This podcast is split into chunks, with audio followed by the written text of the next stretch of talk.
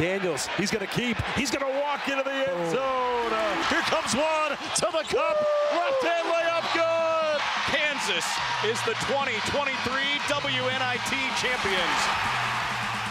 This is the Jayhawker Podcast, presented by the University of Kansas Health System. Welcome back, Jayhawk Nation, to another edition of the Jayhawker Podcast, brought to you by the University of Kansas Health System, Black and Veatch, and the downtown President Hilton Hotel. I am Greg Gurley, along with Wayne Simien, recapping all things KU. Looking forward to homecoming this weekend here. Later on in the show, we're going to have Dan Martin join us, who is the head of the Kansas El Presidente. El Presidente KU endowment. Just took over from Dale Seuferling, who was there for 40 years, but Dan's great. And he's going to talk about a very aggressive and um, ambitious, ambitious and generous goal of over two and a half billion with a B dollars for our beloved university. But that'll be great. I love the the name of the campaign, Ever Onward. Of course, use of words from alma mater. Yeah. So it's great. I like it. Very cool. They announced that last Thursday, October 19th, at the KU Alumni Association at the Welcome Center. So it was a big announcement. We knew it was coming. We're already five years in the making of this with another five to go to get to that ultimate goal is how these really big campaigns work. Uh, it's a 10 year effort, but uh, with your help and my help and host of others, All hands on deck. all hands on deck. Uh, obviously, a bye week last week. What'd you do with your bye week? You know, usually we're bopping around I, uh, sidelines, Amy- suites, working, hill, doing all that. What'd you do with your bye week? It was nice. Uh, every year, Amy and I like to get away for three or four days. Chicago or New York. This year, we went to New York, stayed in Chelsea, and slept in, ate, day drink, eat again, sleep some more, shop. It was awesome. Nice. I- as I told you before the show, I was like, I enjoy New York. We have our spots that we like to go. Don't think I could live there. I don't know. Could you? Right on. Nope. Nope. Don't even really like to visit. But Uh, um, eh. yeah. Yeah, it's it's, it's just uh, uh, I like a garage and I like getting out of my car and walking into my. I like, it's like I don't know convenience. I guess I know. I don't know. There's no real like, everywhere you go, you don't see really see like a grocery store. It's always just I don't know. I'd, I'd go broke and be really fat because there's just Great tons- restaurants. great though. restaurants uh, that are not cheap. You know, I'll have another twenty-eight dollar Manhattan at four o'clock. Is this the same stuff that's in it in Leawood and Lawrence? Yep, yep. But it's twenty-eight dollars here, and you're like, okay. So anyway, that's the cheap. Well, you and I enjoyed some downtime on the bye week. We had Andy Kotelnicki, our OC, Oh. on last week. Clearly, those guys were working, getting after it, How preparing good was for he? I, I a got top five opponent. If you didn't listen to that, man, you got. I encourage you circle back and listen to our OC. Great guy, great insight. He'll be even more fun and exciting to cheer for. You get a chance to hear his story and to and to see his personality a little bit. I don't know about you, but I got a ton of response from my friends and family that watch it, and they go, "Man, that guy! I really enjoyed that guy. He was personable and interesting, insightful, and he he, he was honest." And I thought something I took away from it that remember when I asked him, "This is dumb me," I thought that he had the mic to Jason Bean or Jalen mm-hmm, Daniels, mm-hmm. and he doesn't. That's why they hold up the cards. What happened like two or three days after that? Massive scandal, oh, stealing Michigan. signs. Yeah. And what we talked about with Coach K maybe wouldn't solve that 100%, but would solve a lot of it. Like you're not going to be able to pipe into someone's headset and he'll say, hey, run one of those long play calls that he had. But it was kind of interesting that that came out like two or three days after. And then today I was watching something and they were talking about the, the, the host said it was the McAfee deal. He goes, why, why don't they just do it? It's not like it's an expensive deal. I Could mean, be a chain reaction. Who knows? technology wise, it wouldn't be difficult. Uh, and, and it was, I mean, everything about it would just be easier instead of having nine guys holding up surfboards and dollar signs or whatever they were holding up. And so uh, I bet you Michigan wishes they had that technology and didn't. Uh, but who knows when it was all said and done? I, I, I know Deion came out and said, we can give you the entire playbook, but you still got to beat us. You still got to tackle. So he's right in a way, but but uh, I, I, can definitely see where opponents of the Wolverines are, are, probably pretty upset. Yeah, interesting the timing behind all that and the conversation uh, that we had with Coach K, and looking forward to seeing the type of, uh, of adjustments that he's making uh, for for homecoming, which is teed up to be an incredible crowd, a weekend long of events. We got the Rock Chalk Block Party starting on Friday. All right, listen to that. Homecoming doesn't start on Saturday. Plenty of activity on Friday night, starting down at 11th and and Mass. Uh, Michael Ray is going to be performing. One of your uh, favorites? Uh, yeah, yeah, definitely. One. Of, he, he, does have a song called "Whiskey and Rain." I do know that. Whiskey and um, Rain. Yes, Whiskey and Rain. And so that that could be that. We got Pep Riley, uh, and then uh, we got big big noon kickoff showing up. Right? Come right. on, that's a big deal. Yes.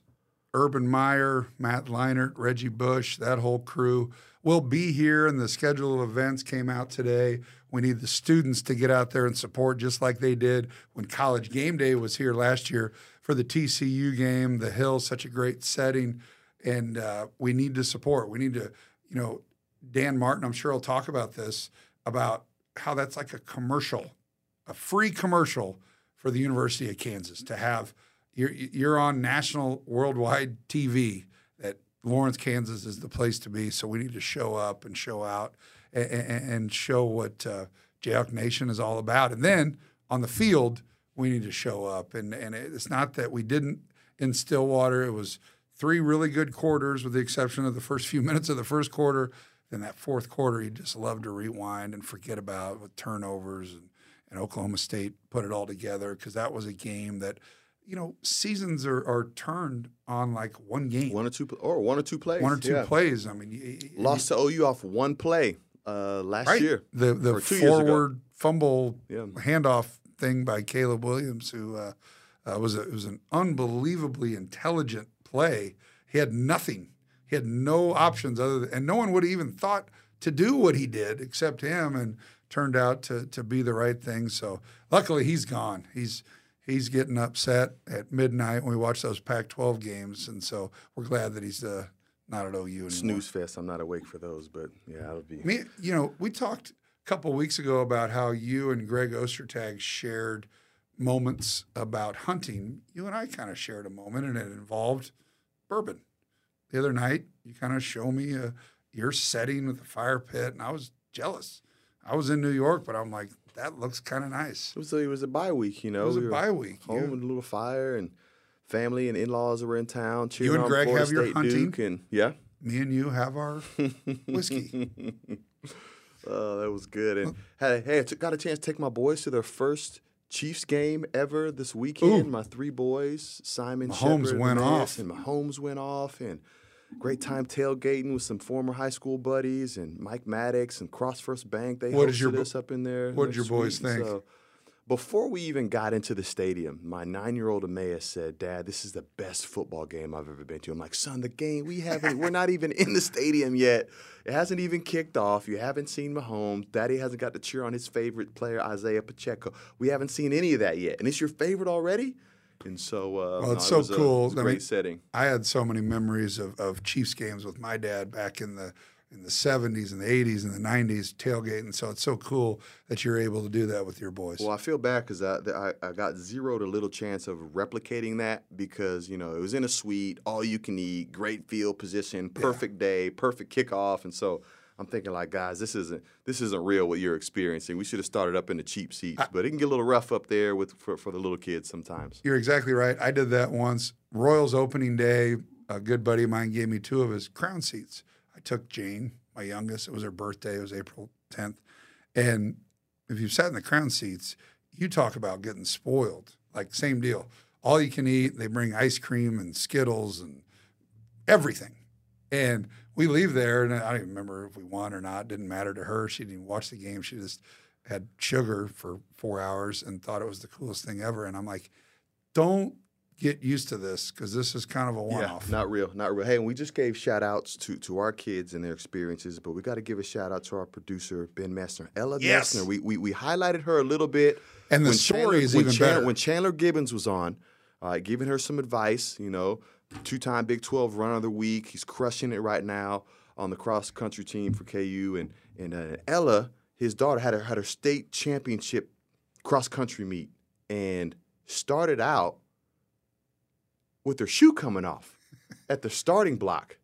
And so I, I don't know what I would have done. I might have just tapped out. But not only did she continue in the soft. race, You're kind of soft but she won the race, a cross country race, was it, over two miles with one shoe. Like unbelievable. They showed video of it, and she just you could tell she was favoring a little bit, but she won by a pretty big margin with a sock. Man, And, and he said she's got a blister or two, but she's she's tougher. it's worth it. It's worth She's- the first place medal. I think I would have turned around and, and gone to get my shoe and got ninth. Well, you mentioned it. Good thing she's got a mom that's tough and athletic. Yeah. Uh, otherwise, she wouldn't she wouldn't have made it there with. Uh, with but but congratulations, Ella, for the big time state championship win, and hopefully she'll keep progressing through high school, Yeah. and maybe just maybe we'll see her in the crimson and blue. That's right. That's right. We you know you mentioned Chandler Gibbons. We we we got him across the state line, which was a, was a tough one. Yeah, But- from from enemy territory, Columbia, Missouri. Uh, Kansas volleyball, Fort Worth, Texas last week. Sweep, They're rolling. rolling. They're rolling. Brought brought the broom to OU. Brought the broom to, to TCU, and so Ray Bechard is still he and that team Keep moving up the moving ranks. up the rankings. They've still got a lot of work left to do as their skate, schedule is shaping up to be a little bit tougher in the back half, but. They've got some great momentum, not only to keep climbing in the Big 12, but again to potentially host an NCAA tournament. The last two years, my daughters and I have actually gone uh, on the road uh, to be able to, to watch them play uh, at Creighton, at Nebraska. How cool would it be to host NCAA tournament in in Horejsi, Horejsi Arena? Well, it's kind of why we built it. You know, Mm-hmm. it was one thing that you know with the Kansas volleyball has always been really good, but they've just been getting better and better and build the new arena because we couldn't host the way it was set up when that was built in 1997. It was kind of a multi-purpose uh, deal with kind of a practice facility for basketball before our newest practice facility was built.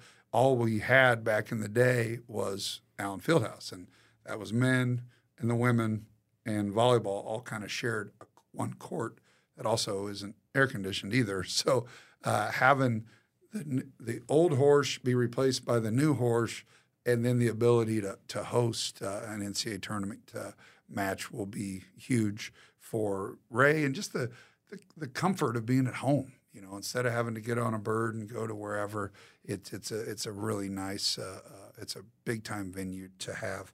Um, they're attached to Allen Fieldhouse. Um, basketball, media day last week. Um, it's just last week when we did our pod, it was the day they announced that Kansas was the preseason number one. wasn't a real big shock to us because it's kind of old hat. We've been that before. We get it. I think a lot of programs would probably hang a banner and have a parade if they were preseason number one. We're kind of like, all right, well, let's uh, hopefully we can live up to it. You know, it's an honor, whatever.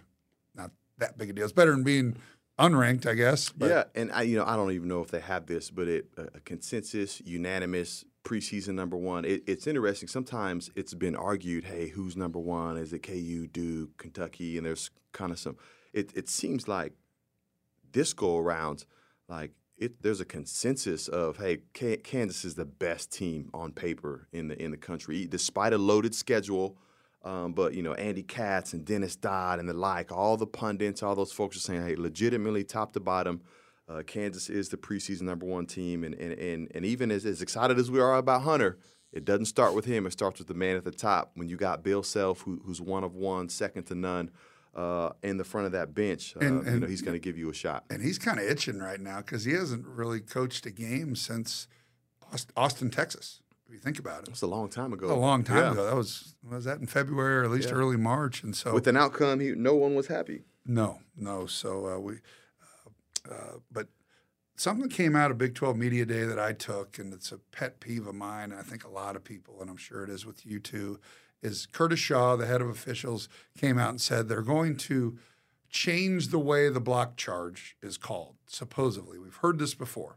And Curtis said he went back and looked at a hundred charges that were called block, or excuse me, were called charges, and he rewatched them and he said, with the way they're going to look at it now, 96 of those 100 would have been blocks. Meaning, teams with better athletes, teams that drive the ball more, like a Kansas or whatever, it's going to be an advantage to us. Bill's not a, a teacher of taking charges, even though Dajuan and Kevin and Mitch in the past, Mark and Garrett, kind of done that on their own. Some coaches teach taking charges. Roy Williams was one where we that was an emphasis for We had a us. drill. We had That was like time set drill. aside in practice. Greg, go stand there and let rain run over you. And you're like, I don't want to do that. I trust that he will. But uh, no, Bill's not a, a big uh, teaching of or, or scheming to take charges, which I think is going to be a benefit because you know uh, we've we've seen us lose games before where we we always want to get downhill. You hear us talk about it all the time: get downhill, get downhill. And when you get downhill, that means you're going towards the basket and you're penetrating to finish or to pitch or shoot a floater. And now they're going to enforce that if you're plant foot and you're about to leave the ground, that the defender has to be set at that point. I I see it so many times where guys just run underneath the guy that's already airborne, and it's it's the demonstrative call for these officials to make. Well, I mean, it's such a fast bang bang True. play. The new rule, eh, you're going to watch their feet. You're going to watch the defender's feet and the offensive player's feet at the exact same time in order to be able to, Well, that's- you know, but- to make. So, but that's the go interesting the part. That's what you're supposed to do. Like, yeah, it's it's it's so tough to officiate. I'm not I'm not certain that they it kind of sounds like you're defending them. I mean, No, no, no. I'm not defending it. I'm, I'm skeptical that they're going to be able to enforce it and officiate it nearly as, is as the way that they're talking about. Like with most rule changes, right? And the Right. hard thing with the rule changes is you see a ton of it in early November, December, and then it Yeah. kind of fades Yeah, away right. into irrelevance once you get into conference play and then the NCAA tournament. And we'll get into that more during the, the year, but I always, you're exactly right. November and December, they call hand checks and freedom of movement and charge, block, all that stuff. And then you get into league play and they call less and less and less of it. And then you go to the tournament and the same guys that were officiating your games, the Big 12 guys, aren't necessarily who you get in the NCAA tournament. So you have to, in one game, in 10 minutes, you got to decide how this game's going to be officiated because you might have a Pac 12 guy, a Big East guy, and an ACC guy. And there's no like cohesion at all. It's kind of a weird way, the way our sport does it, because in football, the same crews do games together. So the line judge, the back judge, they all know what the other's going to do before they do it. But basketball, it's not the case. So I didn't want this to become a rant and a soapbox of officiating, but I did find that interesting at Media Day that Curtis Shaw said, relooking at 100 charges, 96 of them would have been called differently. And and the one thing that is is always confusing is it's not necessarily a rule change, it's an emphasis. So they're not changing the rule. They're just going to watch for it more and call it the way it should be called. Like they're, they're they're not changing anything. It's not a rule change. It's an emphasis. But to your point, it'll be interesting to see if that emphasis starts on November 1st and goes all the way to April 1st, or do they start to go one way or another? And really, only time will tell, and it's such a subjective thing. Only the officials can tell. Well, I've got an empathy for officials. My mom was an official for 20 odd years, and she was always on me. Don't you leave those poor people alone? They got a job to do, and it's a very difficult job. Um, but thinking back to the, the the emphasis, I think it might serve us well because we are a drive heavy Right. team, Right. uh, and still even early in practice preseason have yet to really be able to shoot the basketball the way that we want to. And if you can't do that, get to the free throw line and, and get free points. So, talking about some of the accolades, uh, preseason number one that goes along with your be preseason number one. You probably got some guys that are pretty good, right? Probably got some dudes. Dajuan Harris on the early Bob Cousy watch list, uh, the best point guard in America. Kevin McCullar on the Jerry West list. You and I know that Hunter Dickinson will be on a big man list. Do we ever find out what that list is called? Didn't find out what that list is called. But is. let's call it the is- Wayne Simien uh, big man of the Year. How year. we call it the Wilt Chamberlain Top Center of the Year? Bob Cousy, point guard, Jerry West, small forward. We'll, we'll go Wilt Chamberlain. How about that? and why should KJ should probably be on the list? What, what, what- where would we Carl, put that's? Karl Malone, I believe. Or wait, is it or Julius Erving? They got all these. Li- well, I will say about, KJ's a one of one. I will say about this though, you know, we're not sure where Hunter falls out in this preseason list in terms of position wise, but preseason Big 12 Player of the Year. Okay, that that really means something. We've had a plethora of Kansas basketball players. Who was our last preseason? preseason player of the year? wasn't uh, wasn't Jay Will wasn't preseason last year? Okay, two two years ago. yeah. Ochai, Ochai wasn't no, it was Remy. Yeah. Remember that? Oh wow, I forgot about that. Yeah. But then Ochai ended up it, right? ended up yeah. winning it. Then Jalen. We could have back to back to back, and hopefully that happens. Yeah, Uh, no, it does. But but I really love and appreciate Coach Self's mentality towards this, and that you know, because initially you maybe want to put pressure on yourself, and you maybe want to try to force the issue in terms of you know offensive production or whatever the case might be. You know, he said it to me years ago, and he's continued to say it to every single player that's dubbed you know preseason conference player of the year. You know, you want to make it real easy for them to choose who the preseason conference player. Make sure you're on the team that wins the whole thing. Correct. And so the pressure's really off Hunter in terms of having to produce points and rebounds. All he's got to do is make sure that the Jayhawks are the top of the food chain at the end of uh, the regular conference yet again, and uh, and he should be able to take that home. It's kind of like it's hard to name like who led the country in scoring because they're usually on a bad team, right? mhm. It doesn't matter. Mhm. To your point, win the league, go to a Final Four, have a chance at a national championship if you want the accolades. And Bill is an amazing, uh, uh, has an amazing ability to prove to everybody that the pie is big enough for everyone to get a slice. Right. And there's going to be sacrifice. You know, obviously you put a lot of these guys on other teams; they're the star. But but you got to have role players. I mean, the Fab Five didn't win a national championship. They they didn't have those role. They had role players, but they were really really close. So, but you can't do it with just. There's not going to be five superstars. You're going to have you know a, a big three or like that, but you got to have the other guys, and uh, that's where he uh, does such a great job. Now, our margin for error is a little bit less than normal just because of numbers. You know, we, we we've got nine or excuse me, ten scholarship players, and he likes to play eight. Uh, so, what do we got to do? We got to avoid injury. We got to stay healthy. Yeah. Uh, everything like that, which shouldn't be a problem, but you just never know.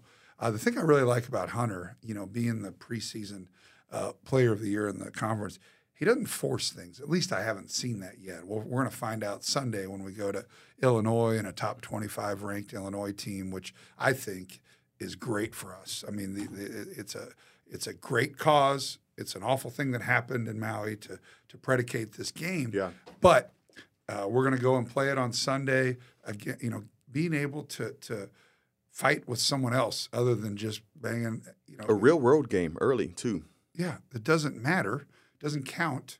Not that we would care either way, but there's only 15,000 people there. We're going to get a real view into what road games are like. We had that in Puerto Rico a little bit, but that was a little different, more relaxed type atmosphere. It's a real deal. We're, we're, we're going to take off on Saturday, have the night before, have the pregame meal, do all the stuff. And it's good for a team full of newcomers to kind of get into the groove because it's on us. I mean, we, we play Sunday, then we have another exhibition on November 1st, then it's real games on November 6th, and then we go to Chicago to play Kentucky. And uh, we're going to get tested early and often. We get back from Chicago uh, on an early Wednesday morning, and 48 hours later, fly to Hawaii to be in the hardest field in the history of the Maui Invitational, which will be played in Honolulu. But although they're still going to be there, the goals are still 10 feet. It's like Hoosiers. I mean, it's it is what it is, and we might face Zach Edey. We might face, you know, who uh, you look at the, the field is nuts. Tennessee, UCLA, Syracuse, Gonzaga. I mean, it's stacked. you- Marquette. You, you had mentioned Hunter not forcing the issue, which you know he's mature enough uh, to not do that on a regular basis. It will be interesting to see him against Big Ten opponents. Uh, Big Ten opponents who've been, you know, at him, giving him the business, you know, for his, his duration at Michigan. Matter of fact, if, if, if I'm not mistaken, I'm not sure Hunter's beaten Illinois. Um, I looked it up. I don't think he did. And what's another thing's going to be interesting is Bill's return to Champaign. Yeah, yeah, yeah. Uh, left there in 03. And, you know, when you when you meet Illinois people and you tell them you're from Kansas, they're like, that damn Bill Self. they, they say it in a nice way because they know how good he is and was. And they wish that he would have stayed for 25 years or whatever. Yeah, but, I just uh, tell them they would have had no chance of keeping him anyways. Well, Because if we didn't get him, some other blue blood was going to get him. Hey, how do people usually like hearing that? Like, oh, you couldn't have kept him. Anyway. He would have gone to a better job. Saying that their job sucks and there's a lot of other better jobs. That's the last thing you want to say to an Illinois fan or whoever that they couldn't have kept him. But uh, but to Hunter, I like that he doesn't force things. He's eh, on any other team, he'd be our best passer, but that's obviously Dajuan Harris. But having a big guy that that's just not a, a black hole where you just throw it in there and it's going to go up. He's looking to find the open man. KJ is going to have a field day this year, being able to just run the baseline with a big guy that's going to draw attention. He can pitch, throw it up for an alley oop, and he's a freak athlete. Uh, He'll he'll enjoy the the, the new emphasis on block charge. KJ's going to put his head down and barrel over some people jump from the over elbow. Vince I like Carter. it. Yeah. I want to see him Vince Carter, Zach Edey, or somebody like that. But uh, a lot of good coming up for Kansas men's and women's basketball. Uh, volleyball's rolling. Golf is winding down until the spring. Women's soccer with the big win in Sunflower Sunflower Showdown. Showdown. Two to one Yeah. over the Cats. They really needed it. So good to see our girls get that big win. Uh, I've got a new sponsor. We uh, talk about Black and Veatch. Take ownership of your career, your future, and your success. Learn more at bv.com slash careers. Black and Veatch, a huge engineering firm here in Kansas City, employs a ton of people, and check them out. We appreciate their support along with the University of Kansas Health System and the Downtown President Hotel. It's a Hilton. It's a Philip Stranad property. Go down there and see our man Philip, and uh, he will buy you a uh, twenty-eight dollar Manhattan in the. Uh, That's only in New York where you were at earlier. okay, it's a lot cheaper at the Drum Room, but uh, a lot of good going on. Uh, when we come back, we're going to be joined by Dan Martin, the new president of KU Endowment, running that shop over there with Nancy Jackson, her uh, senior VP and chief development officer, and they make quite a team along with Heath Peterson at Alumni Association, Doug Girod, Travis Goff. It's kind of the uh, the dream team. Is, is it's uh, it's like the, the not the dream team, but like the Kevin Garnett, Ray Allen, and Big Paul three. Pierce. Big three. who's some other big threes? It's uh, uh, uh, who am I forgetting? Go with our big three. Hunter, Yes. Dajuan, Yes. Kevin. You're leaving Boom. KJ out. Oh, they're, okay, we got the preseason guys, man. Pre three. I like having a big five. so- Let's call it a big five. Yeah. When we come back, we'll be joined by Dan Martin of the KU Endowment. This is the Jayhawker Podcast. Rock Chalk. I had this patient. His cancer treatment had him in the hospital for a while. One day, he was telling me about his grandson and how a big night was coming up for him. So we arranged to make it a big night for my patient, too. I sometimes wonder if I'm doing all I can. Then I help make a moment like this possible, and I know I am. Welcome back to the Jayhawker Podcast, brought to you by the University of Kansas Health System and the Downtown President Hotel. Wayne Simien and I are excited to welcome our next guest, Dan Martin, on the job for just over a year, uh, the head of the KU Endowment. Welcome, Dan. You're the best dressed guy on this podcast for sure. It's my role. Wayne, when was the last time you were knotted up like Dan? Uh, it's been a while. I want to say uh, during the summertime for for a couple weddings, but but Dan certainly rocks it a lot better uh, than I, a, as he should. As he should. Dan, when I think about you, I think about one of the big three. You know, that's been kind of a, a, a- term that's been coined in the sports world. If you think of it in Kansas athletics, you could think about the Kansas basketball a big super is, team. is is Dajuan, Kevin, and Hunter. You're a part of the big three. Uh, that includes Chancellor Doug Girod, Travis Goff, and then yourself. How does it feel to be a part of that big three? Our Chancellor, our athletic director, and the president of the endowment. Well, I, I know where I am in the pecking order of those uh, three for sure. but you know, like like any uh, association, it's just great to be part of the team and uh, serve in a capacity and a role that can empower the future of KU. I want to give you a little background on Dan Martin. Uh, came to Kansas from the St. Luke's Health System in Texas. Uh, now the president of KU Endowment, and once he got the job, he brought in a, another really, really valuable uh, person in Nancy Jackson, the senior VP and chief development officer of KU Endowment. And you guys are uh, got a big time goal. We all do. It's not you guys. It's Wayne. It's me. It's you. It's everybody. And it was announced uh, last Thursday, the 19th, and called the Ever Onward campaign, a two and a half billion dollar fundraising campaign. So, kind of talk a little bit about how something like that works, the timing of it, the amounts, and what all does that encompass. Sure. You know, it's a, it's a comprehensive campaign, so it's across the university, not only here in Lawrence, but also as you think about the medical school in Kansas City and Salina and Wichita. It also encompasses our partners at University of Kansas Health System as well. So it's all components of the broader University of Kansas coming together, really to do what our mission says is to build a greater KU. So as we think about the projects that we have, the priorities, the goals, and certainly there's two that are front and center. One is the Gateway Project that you mentioned, and then certainly the other is building a new KU Cancer Center in Kansas City. Those two projects are leading the way. And as we think about this work over the next five years, currently we're just under 1.5 billion of that two and a half billion dollar mark.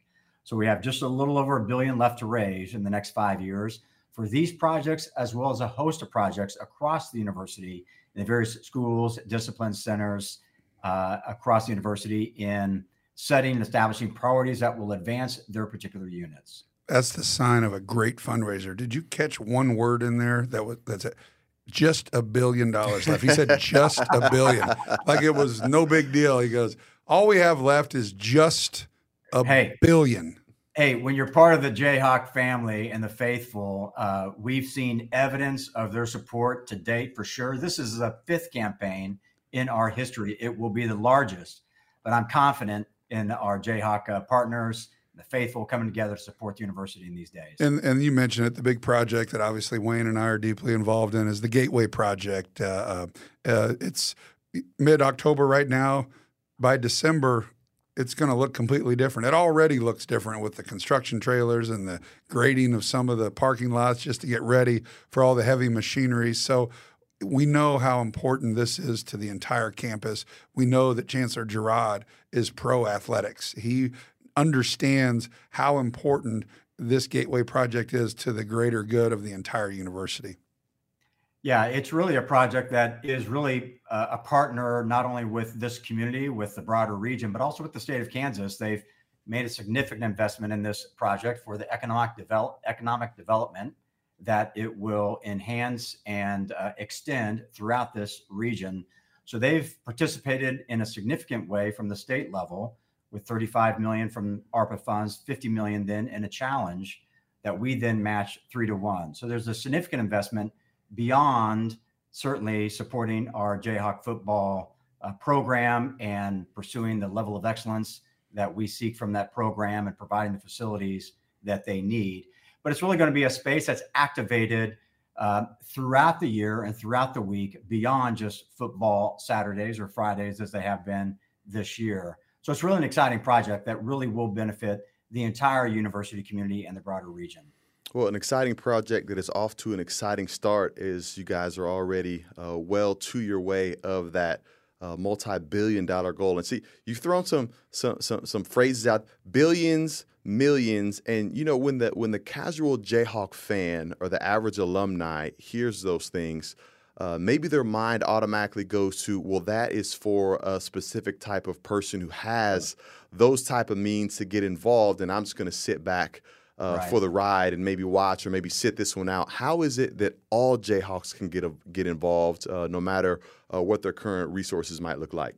That's a that's a great question, Wayne. It, it really is. Uh, campaigns are an opportunity for all Jayhawks to voice their support. Take, for instance, the last campaign concluded in 2016.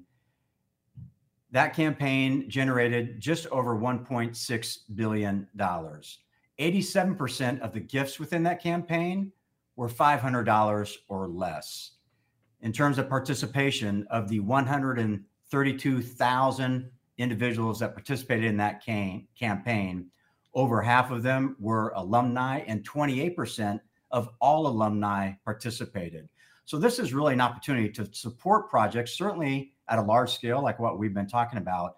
But there's a, a variety of projects and priorities across the university where $500 will make a difference for that particular school, that unit, that program, or that effort associated with the school or unit uh, or a particular direction um, across the university. So there is an avenue for everyone to participate. And we want to hear from our Jayhawk family in terms of voicing their support to maintain the momentum that we have at the university and really invest in the future of KU.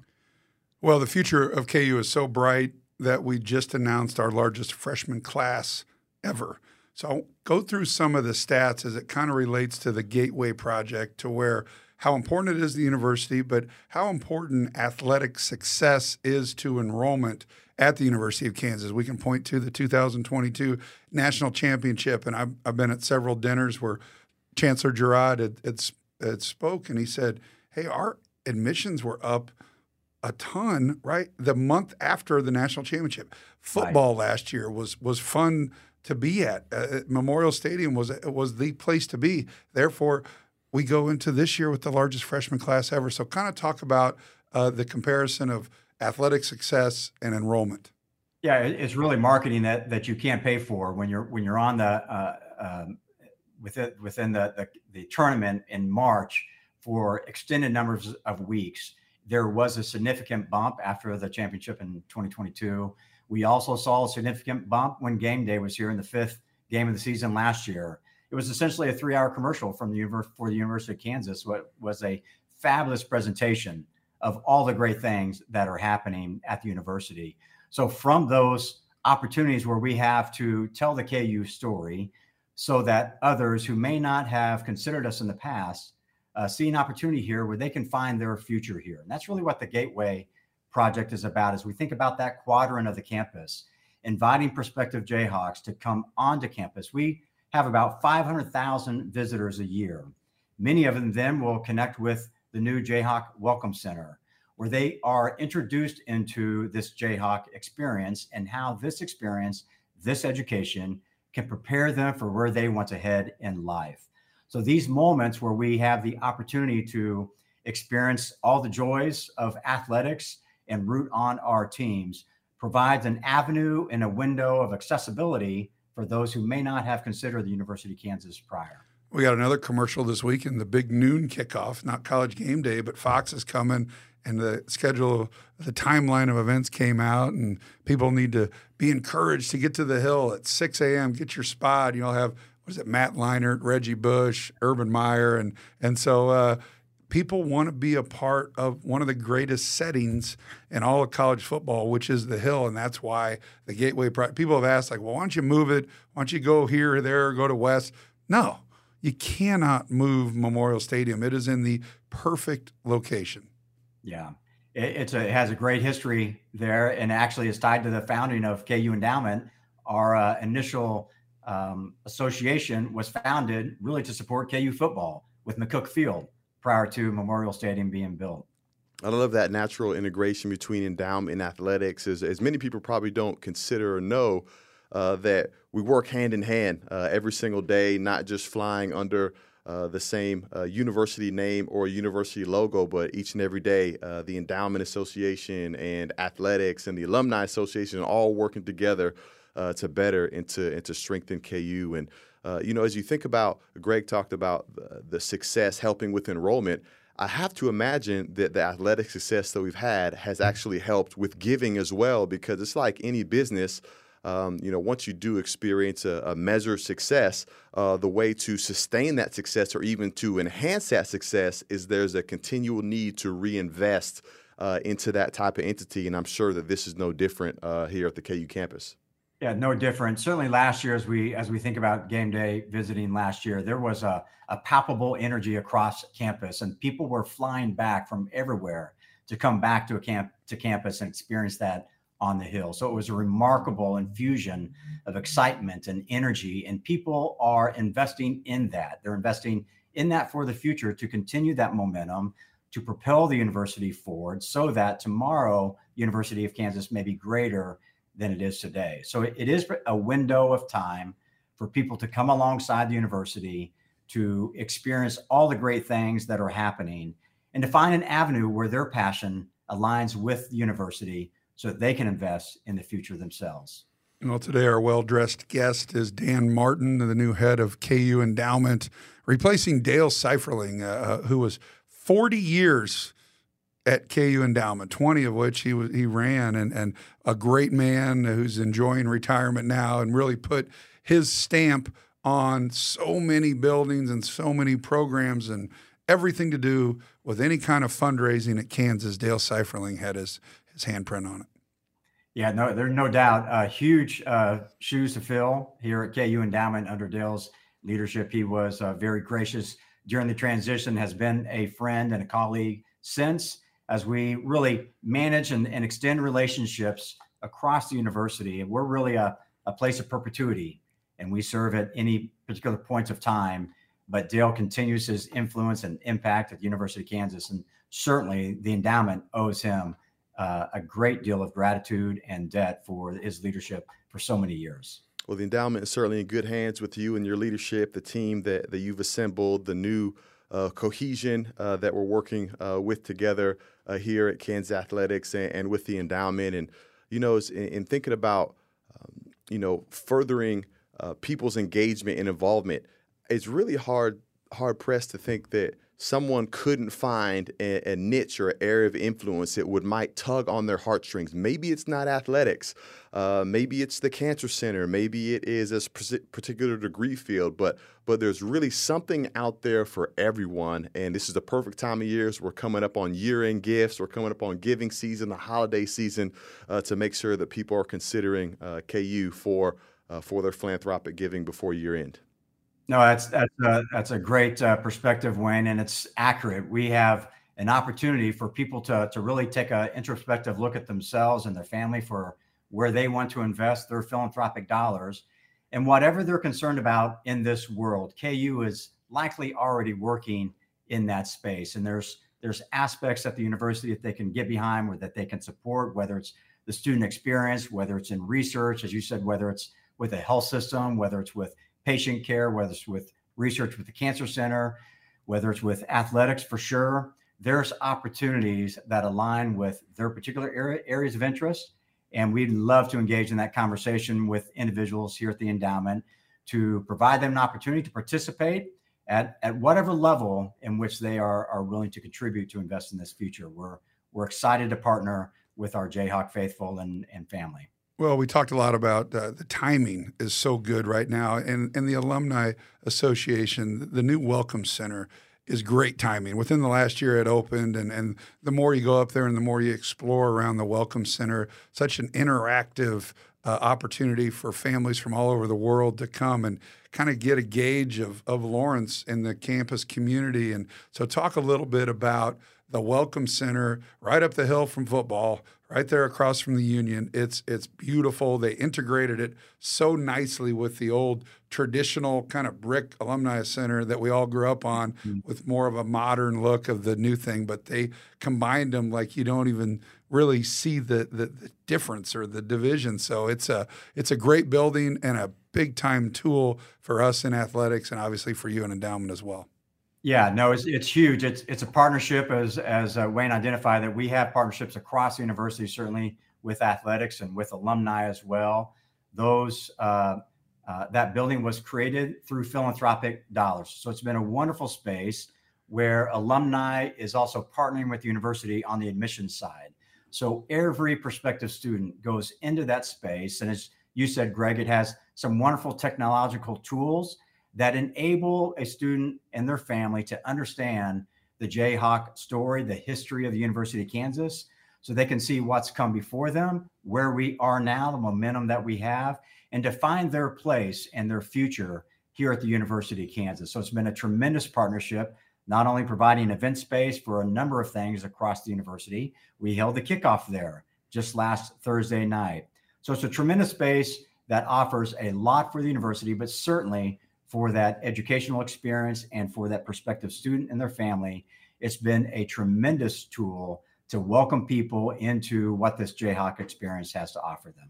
You know, one thing that goes overlooked oftentimes is when people think about the University of Kansas geographically, obviously, number one, they think about Lawrence. Uh, number two, you probably think about Kansas City with the Med Center or Edwards campus, our strong alumni base there. But we have some statewide influences. We have campuses in Salina, in Wichita. Why don't you talk a little bit about those campuses and uh, some needs that they have there and the growth uh, potential that is there in those areas outside of Lawrence and Kansas City? Yeah, that's those are they're, they're just a great extension of the University of Kansas. As we think about Salina and Wichita, it really revolves around our medical school and allied health and the medical disciplines. And so, as we think about that, the, some of the needs that we have are certainly in some of the research space.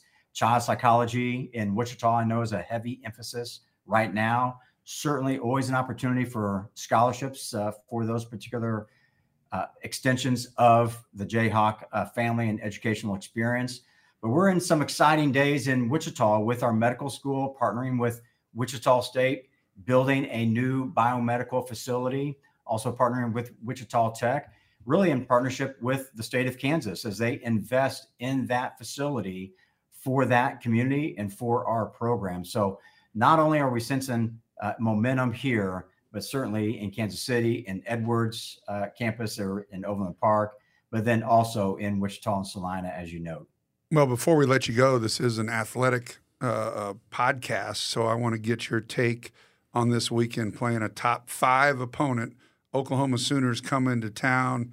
Last time they were here, we had them, and and yeah. Caleb Williams. Remember, he made that unbelievable kind of forward handoff as he was forward being progress, tackled. Forward, yeah, pro- yeah. yeah. Uh, so I want you, I want, I want Dan Martin's pick this weekend about how Kansas is going to shock the college football world.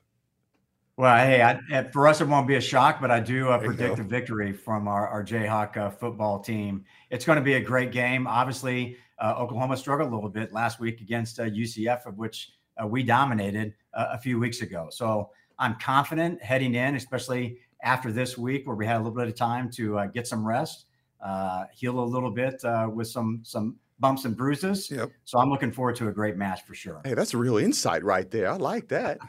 We he's, might not have to talk about football the rest of the segment. He's so well rounded. Yeah. Isn't he? Comprehensive was the word that he used. We're, okay. we're having a comprehensive show I'm here. more well rounded. Okay, he's, yeah, that, that's fair. That's very fair. comprehensive. but hey, Dan, I appreciate your time and the insight. We'll get what, what what's a, a, a good website for people to go to that want to give back that's watching this podcast? kueveronward.org, www.kueveronward.org. So we'll get that up. Uh, ben will get that in the uh, in the uh, little foot there at the bottom, and uh, click on that. And and you know, like you said, I, I remember hearing that back in 2016 that the most of the average of the gifts are under a thousand dollars uh, to yeah. get to that one point or 2.6 billion. I mean, so everything matters. Uh, obviously, we need the big ones, but uh, we can kill them with with quantity as well. Yeah, great. Thanks so much for All your right, time. Appreciate your time, Dan. Rock Chalk. We'll see you on Saturday for the big noon kickoff. There you go. Or big eleven kickoff. It doesn't it doesn't rhyme as well when uh, you talk about Central Time, but it's the big noon kickoff. But thank you, Dan. So that All was right. Dan Martin president of the KU endowment. Uh, what a great guy and the energy that he brings and, and knowledge. And, and again, replacing a legend, Dale Seuferling. You know, we know that name, but a lot of people don't yeah. necessarily know the. And what's that, what, what's that saying? You never want to be the guy that has to replace the guy. That's a that's a tough, tough, tough yeah, task. Remember, right we can go through. I mean, Bill Guthridge replaced Dean Smith. How'd that work out? Or people, it, it's hard. Yeah. This guy, Dan Martin's going to work out, and he's he's being challenged. I mean, this uh, Ever Onward campaign, two and a half billion dollars, and I, I, think we will we will surpass that because, uh, like he said, next five years, all we got is just a billion, just a billion. We can get there. Get there. So this weekend, Oklahoma, 11 a.m. kick. Get out there early, pack the booth. We say it every week. Uh, Oklahoma's vulnerable. Uh, we're mad. We're pissed off. That the last time we played an Oklahoma team, we we truly felt like we should have won, and and you know had had the lead, had the ball, then a turnover, and it just it just snowballed on us. But uh, they've had two weeks to think about it, two weeks to prepare. Uh, don't want to do a whole lot of scoreboard watching, but as you watched Oklahoma play last week at home against who? Central Florida. We pretty much blew the doors off Central Florida. ran it down their throat, 400 yards rushing, and Fast start. And you, a fast start. you hate to compare uh, like opponents because there's always you know there's injuries, there's different situations you don't know. But if you look at it that way, we were at home, we played UCF, beat them by 30. Oklahoma won by two.